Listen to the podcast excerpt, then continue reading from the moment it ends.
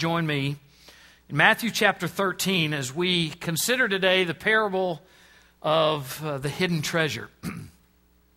I think there is something that uh, is in each of us that makes us susceptible to the telling of a great tale of buried treasure. Um, when I was a kid, I was introduced to the whole concept of buried treasure when I was given an illustrated edition of Robert Louis Stevenson's Treasure Island. And that book was just riveting to me. In it, there's a young guy named Jim Hawkins. And he uh, lives in a boarding house. Um, and while he is there, he comes into possession of an authentic pirate treasure map. And so he goes and he tells some people in the town that have the means to put together uh, a, a uh, trip to go recover the treasure. And they begin the process of outfitting a crew. And the book chronicles the journey of this ship to find the buried treasure. What Jim doesn't know is that one of the men on the boat that is going with him will become his nemesis a man by the name of Long John Silver. And some of you just thought that was a great little seafood place. No, sir. This is a famous pirate. Fictional, to be sure, but nonetheless, he's after the treasure too, and it's an amazing adventure until Jim finally recovers the treasure and they all live happily ever after, except for the pirates that they leave marooned on the island, but that's another story. From that day to this, I have loved treasure stories, like National Treasure, for instance. Have you ever seen that movie? Oh, you want to talk about a fun movie. That is great. Can you imagine finding a treasure like that? And let me just remind you of this little principle the secret lies with Charlotte. Well, that's a line from the movie because I love treasure movies so much that the lines even stick in my head. Well, we're going to find today, Jesus is going to tell some stories that are treasure stories. All the way back when Jesus was on the earth, people still loved finding buried treasure. But we're going to find there's two different ways that you can actually come across buried treasure? Well, here's the first way. Listen to my story about a man named Jed, a poor mountaineer, barely kept his family fed. And then one day he was shooting at some food, and up through the ground come a bubbling crude. Oil, that is, black gold, Texas tea. Well, the first thing you know, old Jed's a millionaire. The kinfolk said, Jed, move away from there. Said, California is the place you ought to be. So they loaded up the truck and they moved to Beverly Hills, that is. Swimming pools, movie stars. The Beverly Hillbillies.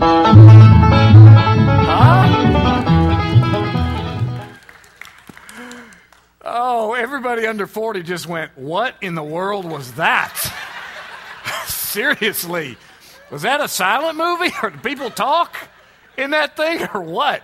Well, when I was a kid, Beverly Hillbillies, yeah, that was the thing. Old Jed Clampett. Now, see, this is how some people find treasure. I mean, you talk about luck. This dude's trying to shoot a rabbit and he finds oil and now he's a millionaire living in Beverly Hills. Now, that's how I'd like to find treasure. Just unintentional, just minding my business, and boom, there it is treasure chest filled with Spanish coins. I don't want much, but that would be awesome. Well, some people, Jesus is going to say, find treasure when they're not even looking for it. But then there's another category of person. These people find treasure because they're looking for it, kind of like this.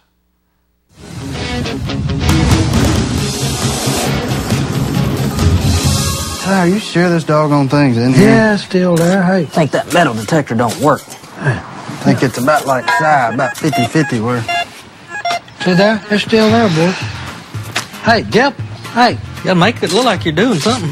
Hey, look here. I'm here in a supervisory position, okay? Yep, you need to take two steps back and dig right there where you're standing. I just dug right there. I'm taking these dinks to the Vietnamese dome. Well, the good news is you got a trench here. Hey, is there yeah. anything you need to bury? Here, kitty, kitty, kitty, kitty, kitty, kitty. Oh, kitty. wait a minute. Hey, look at it. Don't be burying sweet pea now. Dink dong. Sounds like a cash register ringing to me. Keep your eye on the prize. There ain't no prize. Yeah, there's a prize down there. Hey, Where the gold at, Si? the gold is there, I'm telling you. Uh-oh. He hit something. Uh-oh. We got pay dirt. Look Uh-oh, out boys. now. Hey, there it is. Look out. Hey. Get that Yep, baby out of here. All right, hey. Look here. Ah. All right. All right, Jim, Yeah. open it up and let's see what's in that puppy. We still gonna split it three uh, ways, All right? Yeah, we're Yeah, we splitting are. that baby. Hey. Si, it's just like quarters and Well, hey, pennies and look. crap.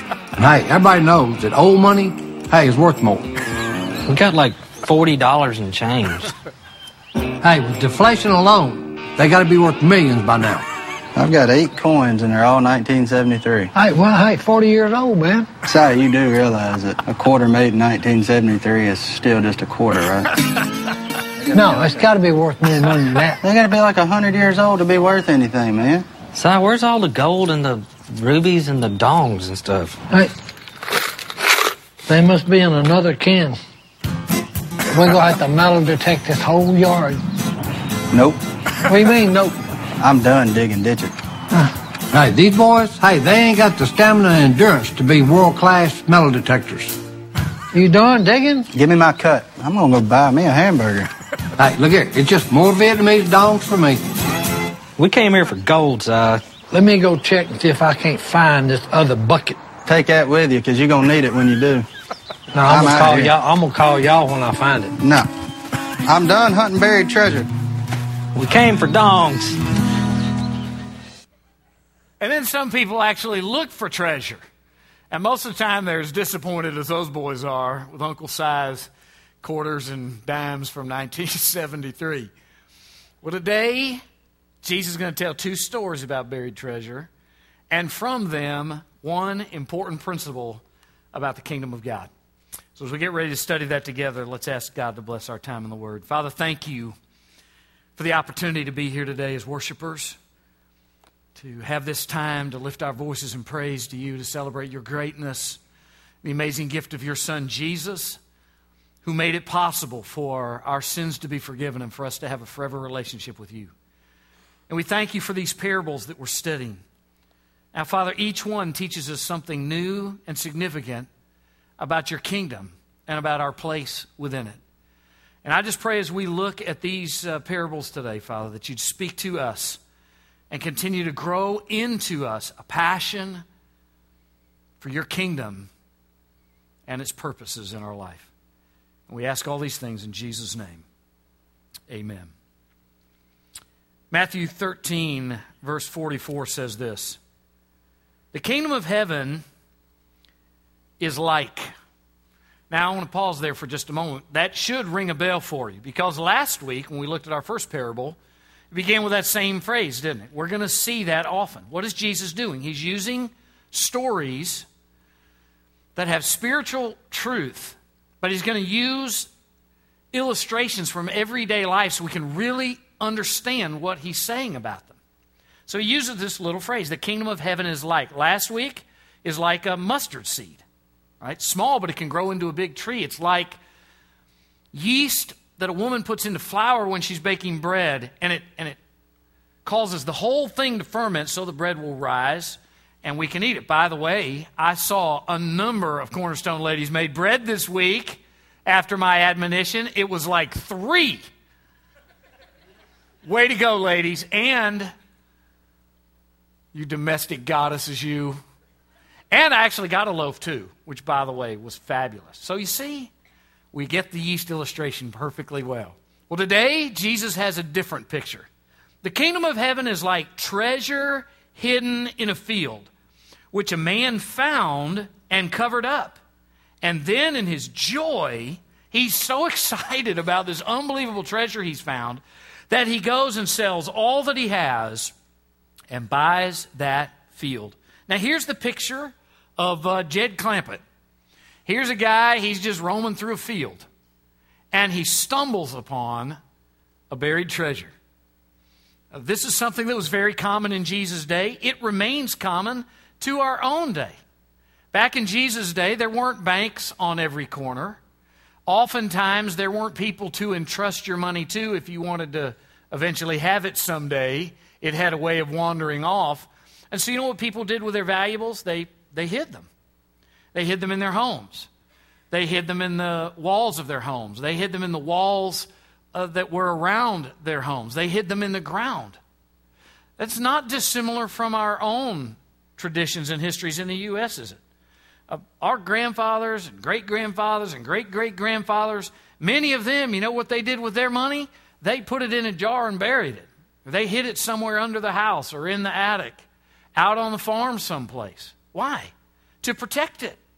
So that they could they didn't have to worry about it being stolen. And they could go back when they needed it and they would be able to, uh, to recover that.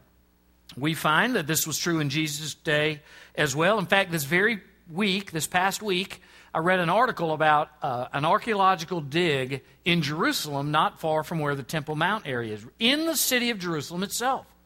And they're doing this dig, and the archaeologists discover this treasure trove. They find like 28 gold coins. They find a silver bar. They find a gold medallion that has a picture of a menorah on it and some symbols from the temple, some gold jewelry. It has been hidden in the ground in Jerusalem since 600 AD. Now, just, just think well, how did it get there?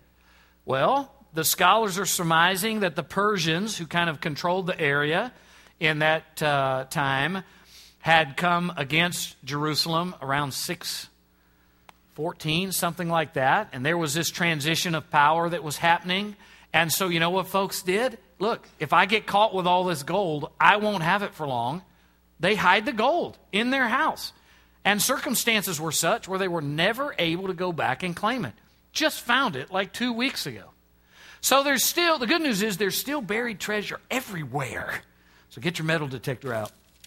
Jesus, telling this story, knew that the Jews had, had some very specific laws if you found a treasure. There were some circumstances, depending on how, what the treasure was, how it was stored, and those types of things, that required you to post notice that you had found the treasure so that people who had owned the property before could come and claim it. Because clearly it belonged to somebody and they had positioned it to be, uh, to be found by themselves. So they could lay claim to it. But there were other examples. Jesus is clearly referencing one of those where if you found treasure, perhaps treasure that had been left by uh, a foreign army or something else in the past, you could lay claim to it if you owned the property. So here's the story that he tells. There's this guy. He's not looking for treasure, but he finds it. So he hides it, covers it back up again, and he sells everything he has and he buys the land so that he can possess the treasure. Jesus said the kingdom of God's like that. It's valuable like that. Then he tells another story.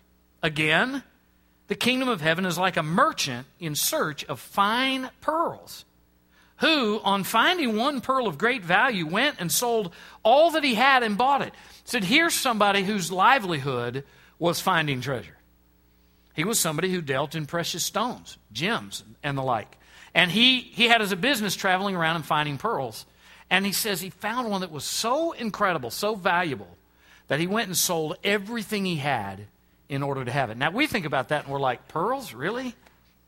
Because in our culture, pearls just aren't really maybe as valuable to us as they were in Jesus' day. But if you study some history on pearls, back in the Roman Empire, pearls were one of the most sought after uh, gems. And they had great value, they were a sign of wealth. They could be used in purchasing, they held value. So we look at that. If we were telling the story today, we'd probably use diamonds, right? Diamonds to us. Pearls, oh, okay, I like a pearl necklace, you might say, but diamonds, well, that's a girl's best friend. so we would say diamonds. This summer I was in D.C. with Cassie, and we had a little bit of time one afternoon, so we went to Smithsonian. And of course, you can't take that all in a day. We went to one part of Smithsonian. When we walked in, we, we found that that was a place that houses the Hope diamonds, the largest diamond that's ever been found. And it's been it's still huge and it's been cut several times through the centuries, owned by all kinds of kings and princes and famous folks and wealthy folks. Well, right now it's at Smithsonian. And we looked at that, and I mean this diamond, if you see it, it is unbelievable. Now I know some of you think the Hope Diamond's at the bottom of the ocean because the old lady dropped it off the ship in Titanic. But I'm promising you, it is at Smithsonian because I saw it with my own eyes, and I'll just tell you, Wow. That's the kind of thing Jesus is talking about. This guy has, it, he's, he's looking for treasure for a living. He finds it, he sells everything that he has in order to possess it. And Jesus teaches us something new about the kingdom. The kingdom of God is invaluable. You can't put a price on it. It's like buried treasure that you'd sell everything you have to try to have. It's like a pearl that's the most amazing pearl or the most amazing diamond you can imagine in your life that you would give up everything to possess. It is incredibly valuable. Do you know what else? It's life altering. Both of the folks in this story changed their whole life and everything about it to have the treasure. Everything they have, they give up for the treasure that they find. And Jesus says the kingdom of God is like this it is invaluable to you, and it will alter your life if you possess it. So, as I thought about that this week, and of course, with my penchant for, for treasure hunting, I started to try to think what, what is, why does Jesus use treasure as this analogy? I think it's because Jesus knows better than anyone that everyone in the world is looking for the same treasure. Everyone is looking for the same treasure. It's just that people are choosing to look for it in different places and in different ways. As a student of life, I just tried to think if we could boil down all of the different kinds of treasure that people are pursuing today, just down to a handful of things, what would be on the list? And I came up with three things that for me define the treasure that every person in the world that you know, regardless of ethnicity, regardless of age, regardless of geographical location on this planet, regardless of whether they're male or female, that everyone wants. And here's what they are first, personal significance. The first treasure everybody wants is a sense of significance to answer the question Who am I? Why am I here? And do I matter? Every person you know, including yourself, this is one of the highest forms of treasure that they're pursuing.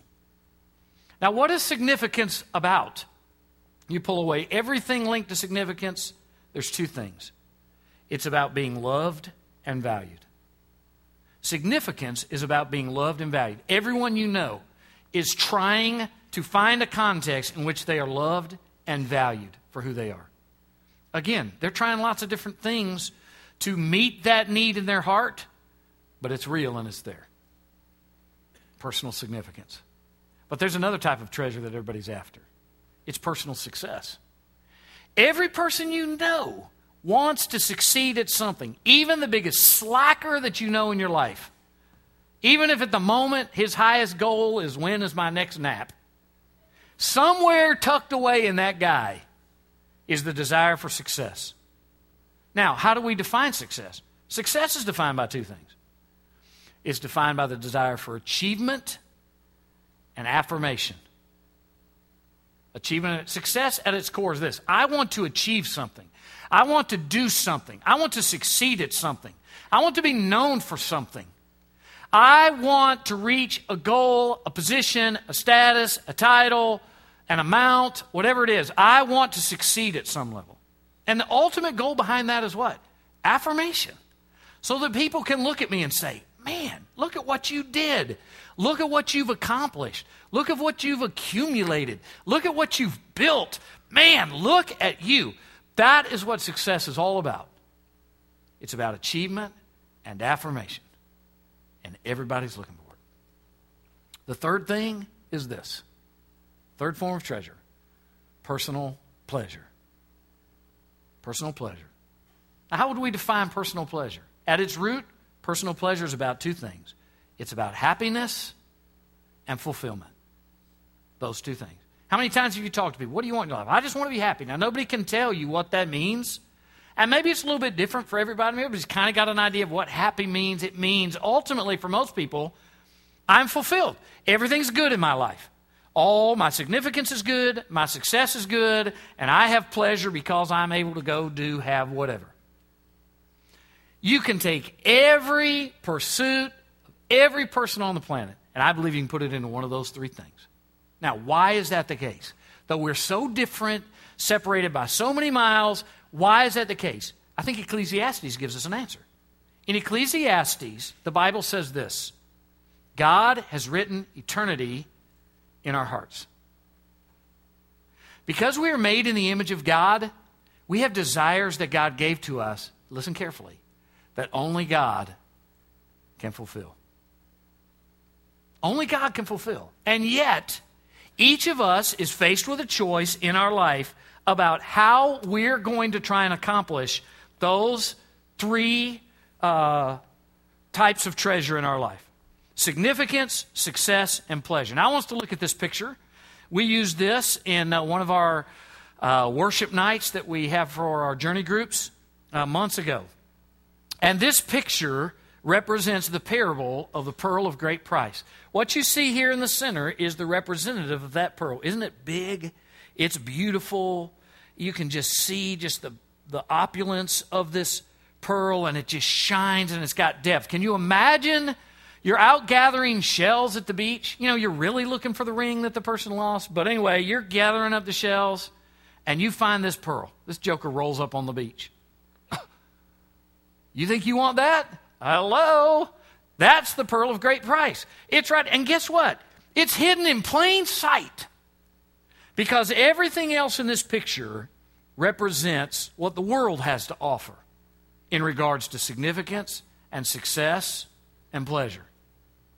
All this. See all these different colors, different patterns, shapes, got different words up here, stuff going in different directions, all kinds of options, all kinds of choices.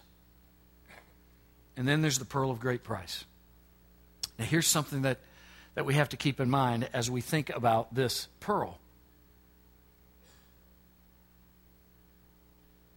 Jesus said that there is a narrow door that leads to a narrow road that leads to life.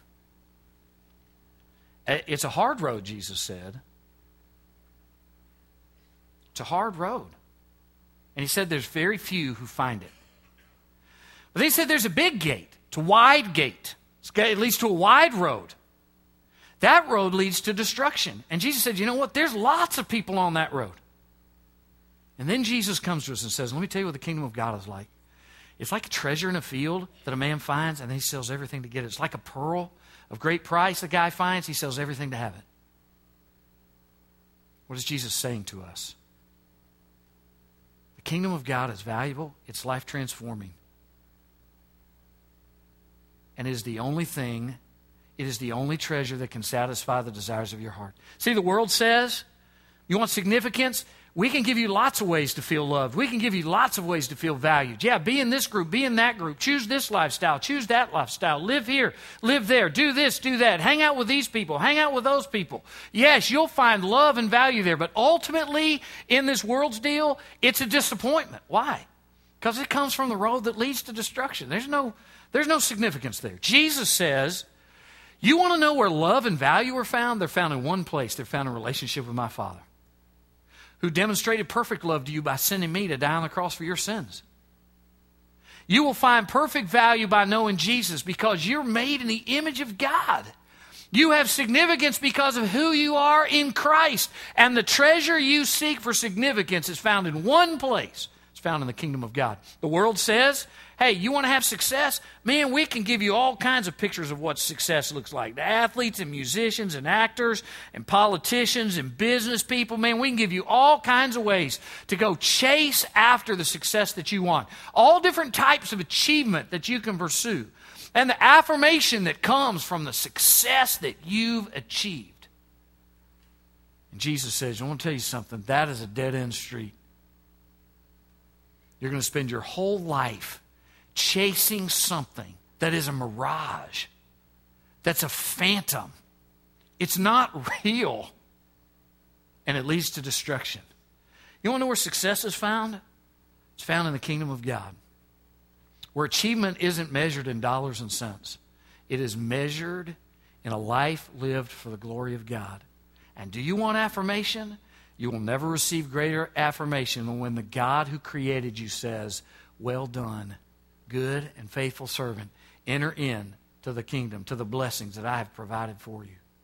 That's the only place where true success is found. Everything else is an illusion of success. And then finally, Jesus says, You want to you, want you want to have personal pleasure in your life? You want to be happy and fulfilled? You can't find it on that road. Oh, yeah, the world will tell you, try this. This will make you happy. Right? Drugs will make you happy. Sex will make you happy. Friends will make you happy. Your job can make you happy. All this stuff coming, the next guy in your life, the next lady in your life, they'll make you happy. On and on it goes. Do you know what? That wide road leads to destruction. There's no happiness there. There's broken, but there's lots of broken dreams there. And then Jesus comes and says, You want to know where joy is found? I mean, the kind of joy that really creates authentic happiness, a sense of fulfillment and contentment that comes from being right with God and right with His purpose for your life. It is found in the kingdom of God, where the pearl of great price is. Jesus says, Everybody's looking for treasure, everybody's looking for the same things. But there's only one place to find it. Now, here's the principle. I want you to write it down of this of these parables. Membership in God's kingdom is costly and it's priceless. It's costly and it's priceless. Becoming a member, becoming a kingdom resident, becoming a kingdom citizen, becoming a kingdom participant, we could use lots of synonyms to say the same thing. Becoming a member of the kingdom of God, somebody who has the authentic right to be there, is costly. You think going after all the world's things that the world has told you will satisfy the, the desire for treasure in your heart, you think that stuff's all free? Oh, no. You want to talk about a cost. And that cost goes on forever and ever. But guess what? Joining God's kingdom comes with a cost too. And here's what Jesus said Luke chapter 9. You're going to look at these texts as you get ready for your journey groups this week. So I'm just touch on them briefly. There's three things that it costs to get through the narrow door onto the narrow road that leads to life to become a part of the kingdom. Do not miss this. Number one, submission. When you're on the wide road, you can live any way you want. You can do what you want, go what you want, rule your life the way that you want, chase after treasure the way that you want but not to get on the narrow road. To get through the narrow door, you got to go God's way. And God says it begins with submission. Jesus said, if anyone wants to come after me, they got to do a couple things deny themselves, take up their cross, and follow me. What's he talking about? Submission. You know what Jesus says? Look, I love you enough. You want to stay on the wide road, I'm going to let you, but I'm not going to lie to you and tell you you can come any way you want onto the narrow road and there's no expectation for your life. What's, the, what's what I heard say this week? A lot of people think about church like this you come as you are and leave as you please. It doesn't work that way in the kingdom of God. That's not how you get in. He says this you have to carry your cross. Now, the people in, in Israel got that. We hear cross and we think jewelry. They heard cross and they think about all the people they've passed on the roads in Palestine, littered with the corpses of dead bodies that have been hung up on crosses by Roman soldiers as punishment for crimes. And they got a totally different picture. Man, following Jesus could cost me something. Jesus went on to say, You want to save your life? Yeah, you stay on the wide road, but you're going to lose it eventually. But if you're willing to lose your life for me and the gospel, you will save your life forever. Because what does it profit you if you gain the whole world and you lose your soul? And the answer is it doesn't profit me anything. But that's what happens on the wide road. Yeah, you got 50, 60, 70, 80 years to live, maybe. Against all of eternity, You're willing to take whatever you can cram into those years as the substitute for a forever in the presence of God? What, who makes that decision? Lots of people make that decision. Because at the core of conversion is submission to the lordship of Christ. Jesus says, To be in my kingdom, you have to let me be your king. Secondly, you know what else it takes? It takes sacrifice. A little bit further in Luke 9. Jesus is getting ready to send people out to share the message of the kingdom, like his evangelists, out to these different towns that he couldn't get to.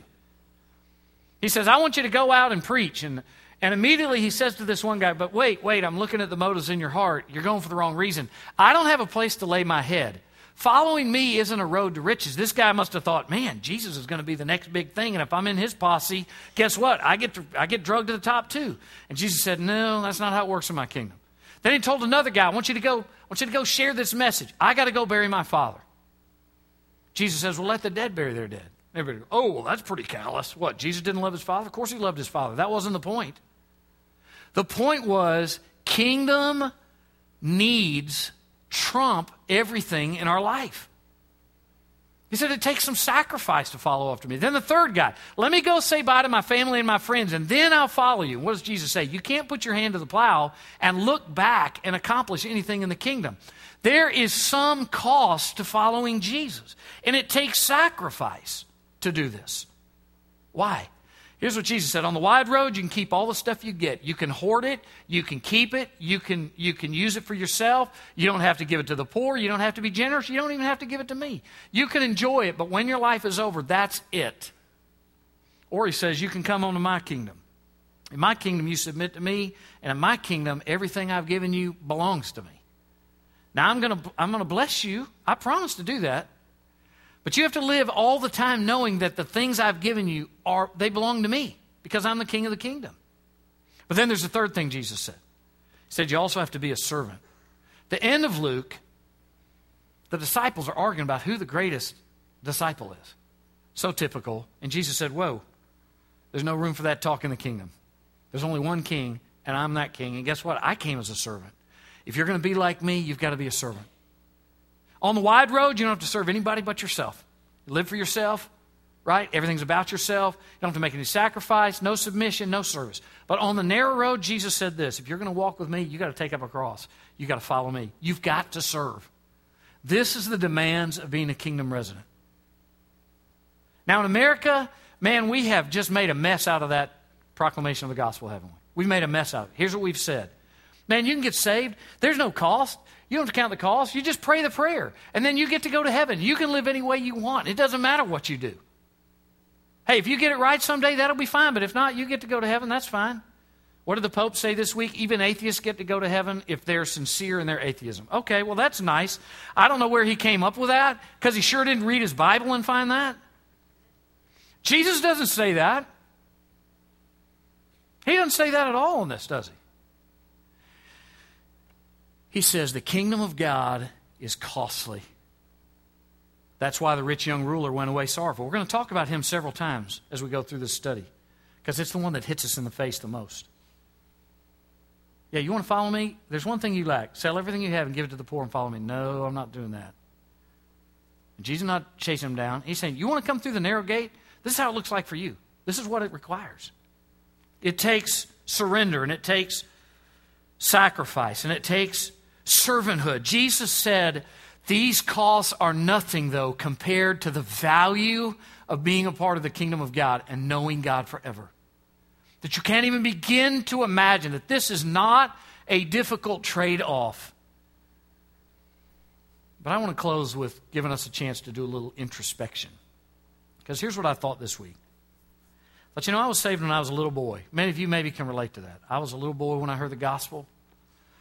And I heard that Jesus loved me and died on the cross for my sins, and that if I would place my faith in Jesus and receive Him as my Savior, that He would forgive me. He'd give me the opportunity to follow Him as a disciple. I'm thankful that through the years as I've grown, I've come to understand that that gift, though it's free, comes with a cost of surrender and sacrifice and service. But here's what I've been asking myself what if that hadn't happened in my life? And what if today I was, I was lost? I was on that wide road. And I heard about the gospel and its demands. that it would require everything of me to be a follower of Jesus, would I still choose Jesus? Now, the Sunday school answer is well, yes, of course I would. Okay, but that's just a Sunday school answer. I'm talking about a real world answer. What if I was a rich young ruler? Would I give up everything I possess in order to have the pearl of great price? Would you? See, I'm praying for some folks that come to know Jesus. They've become friends of Lila and me. They live in a different country. And the reality is, if he gave his life to Jesus authentically, he'd have to quit his job the next day. And none of us have had to do that in, in our life that I know of. That day may be coming to the U.S., but there's lots of people around the world where that would be the case. He'd have to quit his job because he couldn't function in the job he has and be a follower of Jesus. That's a pretty big cost, isn't it? It's like the cost that folks had to make in Jesus' day. You know, there are people who will do secret church today who, because they profess faith in Jesus, have been totally abandoned by their families and cast out, disowned. You get saved in a Muslim country, you get saved in a Hindu family, you get saved in many Jewish families, you get saved in certain other backgrounds, and guess what? It's as if you do not exist to the family. You want to talk about counting the cost? Does the kingdom cost is the kingdom worth that much? Jesus says yes. That's a cause I haven't lived. I haven't had to make that choice. Would I make that choice? There are people who, who, when they place their faith in Jesus in different parts of this world, are under the threat of death constantly to be a follower of Jesus. Now, think about that. I'm going to go home. I'm going to eat dinner. I'm going to take a little nap. I'm going to enjoy the Lord's day. I'm going to have time with my family, and so are you. And I'm not going to have to worry about a single person showing up wanting to burn my house down and kill me because I'm a follower of Jesus. But there are Christians in the world today who will. Have you been following the mess in Egypt? Coptic Christians in Egypt are being, are being killed every day, right now in our world, every day. Here's what Muslims are doing they're going into these villages, these Coptic villages, where there are conclaves of, of believers. And say, We're going to give you three choices. Choice one, convert to Islam. That's choice one. Okay, well, what's choice two? Choice two, the Quran gives us the permission to tax you as an infidel, to live in our land as someone who does not embrace Islam. So you can pay the tax, and we will let you live here, and we will let you live. The problem is the tax is so exorbitant, nobody could pay it. What if somebody came to you and said, I'm going to let you live, but you have to pay me a tax of $1,000 a day? I'd be, I don't know about, I'm just speaking for me. I'd be in trouble at a tax of $1,000 a day. That's the kind of tax it is. Oh, okay, what's option three? Option three is we cut your head off as a follower of Jesus. Make your choice. Um, is there a fourth option? Yeah, run for your life. That's what a lot of Christians are having to do, fleeing to other places looking for safety. And I ask myself, what would I do in that situation? Does that pearl of great price, do I have that? I mean, do I have it? Have it? I don't mean, did I go through the motions once when I was a kid because I got worked up at a revival? I'm talking about, does my life reflect that I am on the narrow road, that I possess the pearl of great price, and it matters more to me than anything else that I have in my life. We talk about the teachings of Jesus being hard sometimes, and they are, aren't they? This is one of them. As we think about that, and as we prepare to close, um, I want to read a quote from John Piper. You'll find it in your journey notes, and I hope you'll reflect on it again this week. Piper writes this, and I agree with him 100%. Listen carefully as we close. God is most glorified in us when we are most satisfied in Him. When we have the pearl of great price and we know what it means. Christ did not die to forgive sinners who go on treasuring anything above seeing and savoring God. And people who would be happy in heaven if Christ were not there will not be there. he goes on. The gospel is not a way to get people to heaven, it is a way to get people to God. If we don't want God above all things, we have not been converted by the gospel. Now, let me say that again. If we do not want God above all the other things in our life, we have not been converted by the gospel. Why? Because the kingdom, yeah, it's priceless. But there's a, there's a cost of our life. Now, there's two groups of folks here today. The first group are folks who don't know Jesus yet. You may be religious, maybe a nice person, maybe you grew up going to church, but your life has not been affected by the claims of Christ or the call of the kingdom of God. To this point, last week, 38 year old guy walked down front and said, You know what? I've been on that wide road my whole life. I am ready to get on that narrow road and commit my life, everything I have to Jesus. That's how you become a follower of Christ. Submitting to his lordship, making available all that you are and you have, have to him, and serving him with your life to bring him glory. That's the cost of, of salvation. But I promise you, it's the greatest treasure you can ever possess. And it is the thing that you've been looking for in your life. And when we're done, we're going to have folks at the front who would love to talk with you, like they did this young guy last week, about how you can experience a new life in Christ as part of the kingdom of God. And you can leave with this treasure that you will treasure forever and ever. But there's a second group of folks here. As folks who are, who are in Christ, we would say we're on the narrow road. We would say we've been through the narrow door. We have been recipients of this pearl of great price and this treasure. And we're born again. But I want to ask a question. If that is the case, Am I one who has this pearl of great price on display for all to see, living like I'm on that narrow road? Or do I hold on to this treasure, right? And it's hidden away in that top drawer of your dresser where all your junk ends up your pocket lint, your loose change, and the golf tee you forgot to take out, and your broken watches, and all the mess that's in there.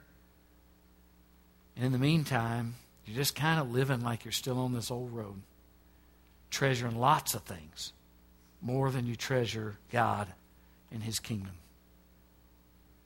He didn't save us for that. His purpose for us is bigger than that.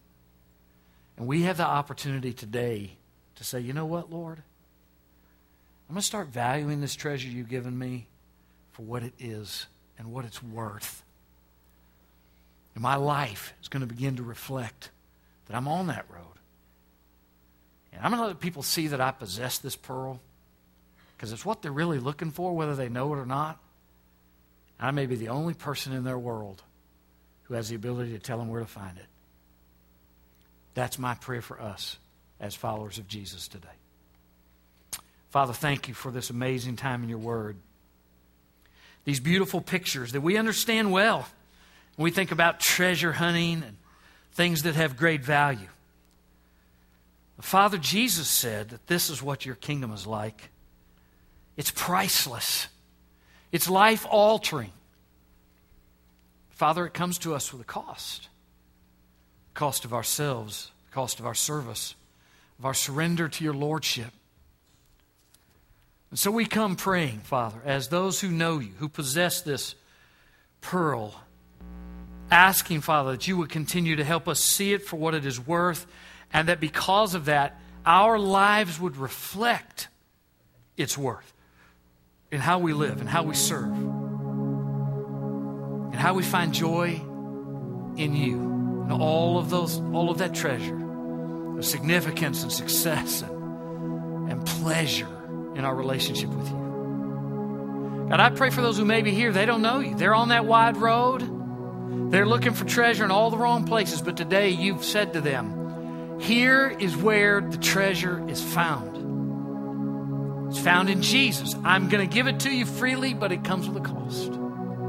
I pray that you would draw them to faith in your Son, would transform and alter their lives forever and ever for your glory.